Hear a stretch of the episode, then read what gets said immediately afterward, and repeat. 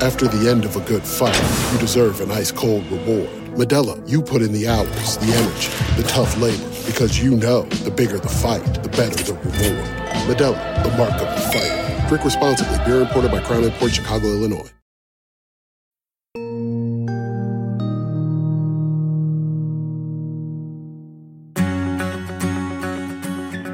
R.L. Stine released the first Goosebumps book in 1992. And since then, he has published more than 300 Goosebumps books, each with page turning plots and daring cliffhangers that captured millions of young readers across the world. But the success of Goosebumps didn't stop there. The series later inspired an award winning television show and hit films that starred Jack Black as Stine. I got the chance to sit down with the beloved author to talk about the ideas behind Goosebumps and his impact on young readers. I'm Jenna Bush Hager. Welcome to another episode of Read with Jenna.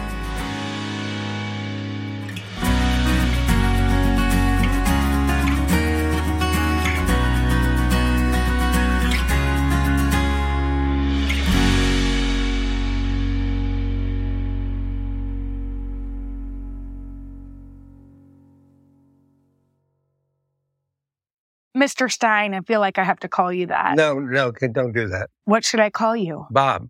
Bob. That also feels wrong, but no, Bob. no, okay. that's my name. So you are such a formative part of my childhood and so many kids because 30 years ago, which feels like a number that's hard to even believe. Believe me. Does it feel hard for you?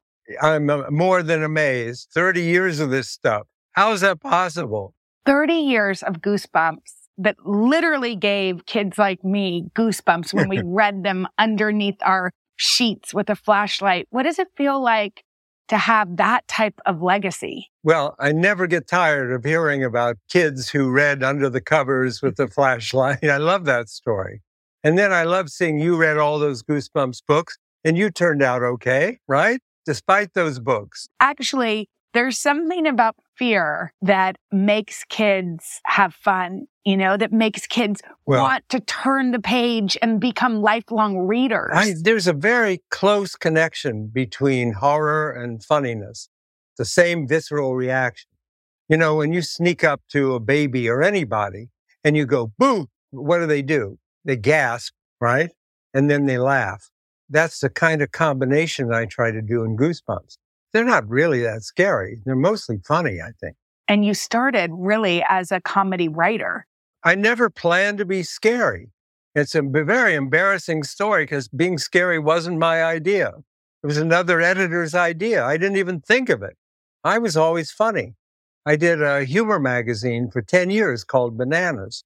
And so, how did you make that transition? Well, I think it's the same kind of thing. Every chapter in a Goosebumps book ends with a punchline. They have that cliffhanger, that punchline ending. And I have to say, horror makes me laugh. There's like something missing in my brain, really, that I don't get scared at a scary movie or read a Stephen King book.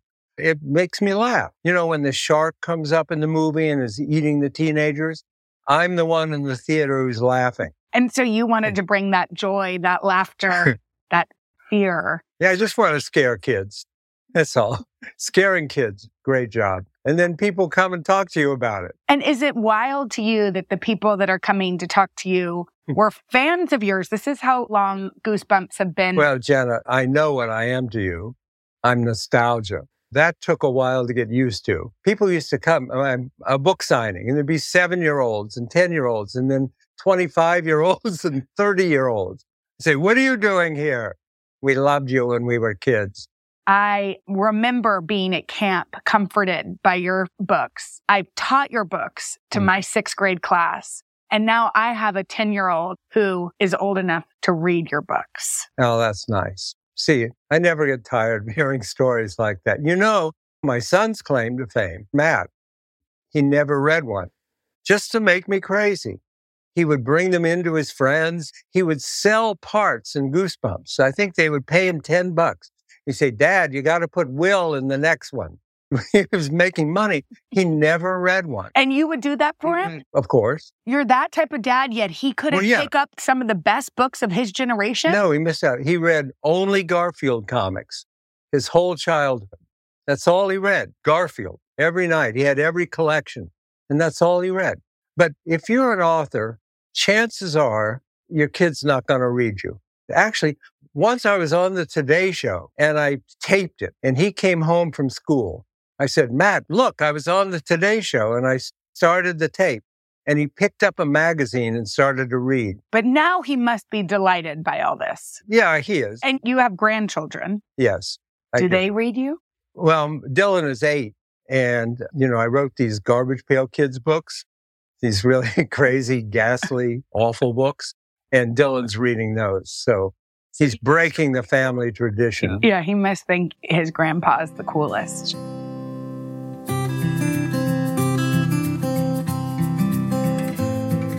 Take me back to when you were nine years old. Mm-hmm. I heard you found a typewriter in your attic.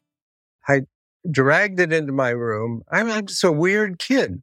And I would spend hours in my room typing joke magazines, typing science fiction stories, and typing and typing. Why? I don't know. My parents didn't understand it at all. My mother would stand outside my door and she'd say, What's wrong with you? Go outside and play. Stop typing. Go outside and play. Worst advice I ever got in my life, right? Stop typing, she's telling me. And I'd say, oh, it's boring out there. Type, type, type, type. I don't know why. Do you feel like you were just destined to tell all these stories? I guess I was. I love that. And I also love that Bob Stine found a old typewriter in an attic. That feels like the perfect start to any book, including your own. That's true. I never started a book with that. But now I'm embarrassed because I sell more typewriters than any person in America because of the Goosebumps movies. Yes. And in the movies, Jack Black, who plays me, is writing on a typewriter. He's writing furiously on a typewriter. And all these parents write to me now saying, What kind of typewriter do you use? My son wants a typewriter. My daughter wants to write like you. How do you write now? Do you write a computer or? Sure, I write on a Big Mac. And I'm embarrassed that they're all buying typewriters. But it's how you started. Well, yeah. So I know that your son was a big inspiration, that not only did he hmm. sell parts and never read a book, but he also really inspired you to get into the mind of kids. Well, I spied on him and his friends a lot. You know, I have to like keep up with what they're wearing, what they say. It's an important part of the job. Mm. So I did spend a lot of time spying on him. And Matt is actually responsible. Uh, most of my stories are like made up. N- none of them are based on truth, but he's responsible for one of the only books based on something that happened, which I think is one of my best Goosebumps books. The Haunted Mask, which is, I think that's my best Halloween story. It's about a girl, Carly Beth, who wants to be scary at Halloween time. And she puts on this green mask to be scary and it sticks to her face and it becomes part of her skin and it starts to turn her evil. That's what the book is yes. And the book came about when Matt was like a little guy. He's like four years old. And we were here. I was watching him in the living room and he was down on the floor trying on a green rubber Frankenstein mask. And he pulled the mask over his head and he couldn't get it off. And I'm watching him, I'm watching him and he's tugging and tugging. And I thought, what a great, well, I should have helped him, right? I should have helped him with the mask. And I started taking notes on what a great story it was. And the poor guy was, you know, in the mask for hours.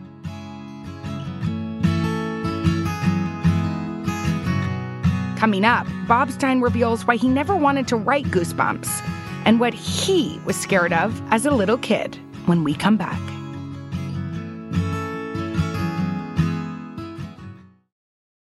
Dogs are an important part of our lives, and keeping them protected is a top priority, especially against nasty parasites. That's why you gotta check out NexGard Plus, afoxolaner, moxidectin, and pyrantel chewable tablets. NexGard Plus chews provide one and done monthly protection that kills fleas and ticks, prevents heartworm disease. Plus, it treats and controls roundworms and hookworms. That's a whole lot of protection packed into a delicious beef flavored, soft chew designed to make monthly dosing easy and enjoyable. So the next time you're at the vet, ask about NexGard Plus chews. They're the one and done monthly parasite protection you want for your dog. Use with caution in dogs with a history of seizures or neurologic disorders. dogs should be tested for existing heartworm infection prior to starting a preventive.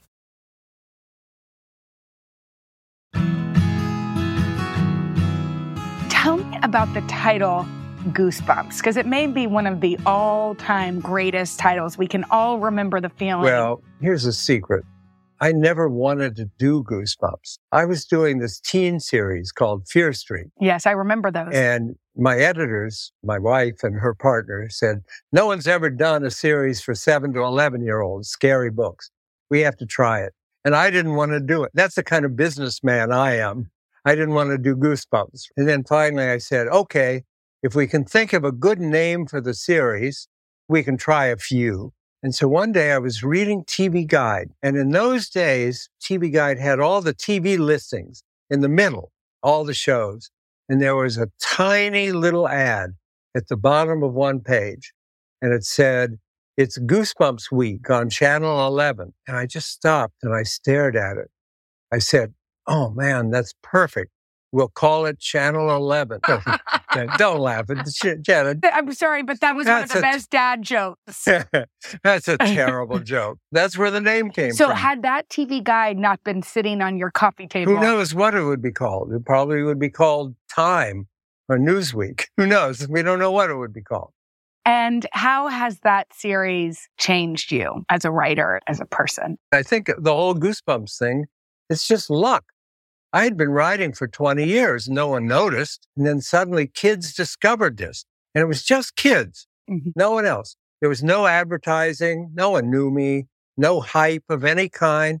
Kids discovered the books, went to school, told other kids. The secret kids network. And the books just took off all over the world, just thanks to kids. Here's how I knew my life was changing. Okay. I'm from Columbus, Ohio.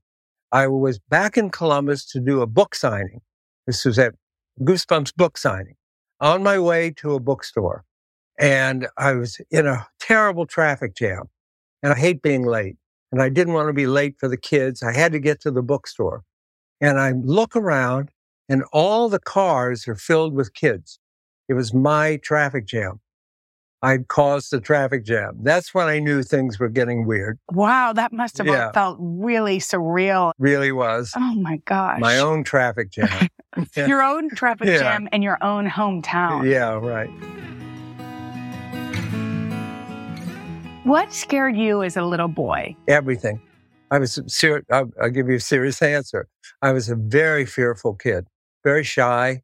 My family was very poor, and we lived literally three doors from the railroad tracks on the edge of a very wealthy community. Hmm. The governor's mansion of Ohio was Wow. two blocks away from us. We're in this tiny little house with all these mansions in the next block. And I always felt like an outsider. Maybe that's why I liked being in my room writing so much. And I was just very fearful. I was always afraid of a lot of things, Mm. which later came in handy, of course, because I could remember that feeling of panic, what it feels like to be a frightened kid. And I could bring that to my books. Does that make it even more gratifying when you see a little kid who may feel like an outsider, somebody who isn't sure of oh, themselves? Oh, sure. Sure. What do you say to those kids? I write these books just so they'll have entertainment. People always say, What's the moral lesson? I have no moral lessons in my book. I never teach them anything, but just the enjoyment of reading. I have to tell you, and I said this before, but the reason why I taught your books is that I knew that if my students, but particularly my boys, fell in love with reading at a young age, and your books do that, they give kids this fast paced plot that makes them want to continue to read. Was that the goal or you just, yes. No, that's the goal. yeah, That's it. Nothing else. There's always been a rule in children's books that characters in children's books have to learn and grow. And I never do that. My kids never learn or grow. They just run. They run away. I always think, you know, adults are allowed to read anything. Mhm. They don't have to learn and grow. We're allowed to read anything we want. And I think kids should be allowed to. I think that's very true. What has been the best part of this whole journey, but particularly 30 years of Goosebumps? Well, it's all been great. I love meeting the kids and actually seeing them. That's a big part for me. The other part is the fan mail. The mail I get is amazing.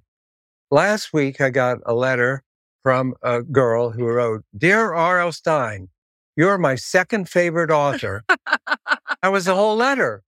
That was it. Here's my favorite letter from all these years. Here's my all time favorite letter from a boy. Dear R.L. Stine, I've read 40 of your books and I think they're really boring. That's your favorite? That's a perfect letter. Yeah, because you kept reading. So you have books coming out. I'm doing four Goosebumps books a year. I don't even think about ideas anymore. I've done every story a human can do. All I do now is think of titles. I start with the title and then get to the idea. That's kind of backwards from other authors. Then I outline every book first. I plan them out entirely. And will you ever stop? Authors don't retire, do they? I think you just drop dead on your keyboard. I think that's it. That's sort of a perfect ending to a Goosebumps book, too. so, with knowing that you've had this mark on kids' lives, what that has meant to you. Well, this is why you become a writer, because you want people to read what you're doing and you want to share it with everybody. Mine went out of control. it's just incredible. All these millions and millions of people. I just feel so lucky. Who's luckier than me? How have your books changed over the last 30 years? You know, Goosebumps hasn't changed at all in 30 years. The technology has changed. Kids aren't walking around with Walkmen. That's all changed. The thing about Goosebumps is they could have been written when I was a kid mm-hmm. Because our fears never change. We're still afraid of the dark, afraid something's lurking under the bed, afraid of getting lost, afraid of being somewhere we've never been before and we don't know why. Those fears just stay the same. And so the books don't change. They're timeless. Right. They're timeless just like you. You're too nice. No, you're way too nice. You talked about Jack Black in the movies, but to have somebody play you. Well, Jack and I are like twins, right? People confuse us all the time. We had a great time. That was a thrill to be a character in a movie. And he's a wonderful guy. We had so much fun together. To know that your books will live on in all of these places. Well, in the books, but also that yeah. there's television series and the movies. And could you have ever predicted that? No, you can't plan for this kind of thing. I think any of the real book crazes, Eh, Harry Potter and the Hunger Games, that's always comes as a surprise. And it always starts with kids. Would that kid and you, that nine year old with the typewriter, what would he think of all this? He'd be amazed. I just feel like I'm the luckiest person on earth. That was such a fun interview, and who doesn't love the Goosebumps series? Thank you for listening to this episode of Read with Jenna. Check out our other episodes available wherever you get your podcasts. If you like what you heard, please give Read with Jenna a five star rating and review on Apple Podcasts, Spotify, or wherever you listen. Make sure to tell your friends about us, and new episodes drop every Thursday. The fun doesn't stop here. Want to join our Read with Jenna community of book lovers? Head to today.com slash read with Jenna to find our monthly book list and to sign up for our newsletter. You can also find us on Instagram at Read with Jenna. This episode of Read with Jenna is produced by Danny Zhao, Allison Calaguire, and Abigail Russ. Our audio engineer is Cedric Wilson. Our associate audio engineer is Juliana Masterilli. Bryson Barnes is our technical director. Missy Dunlap Parsons is our executive producer, and Libby Leist is the executive vice president of Today and Lifestyle.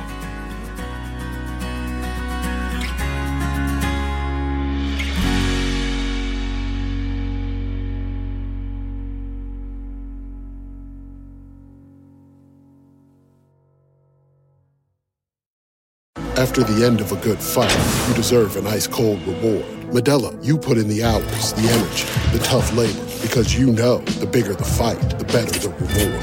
Modelo, the mark of the fighter. Drink responsibly. Beer imported by Crown Port Chicago, Illinois.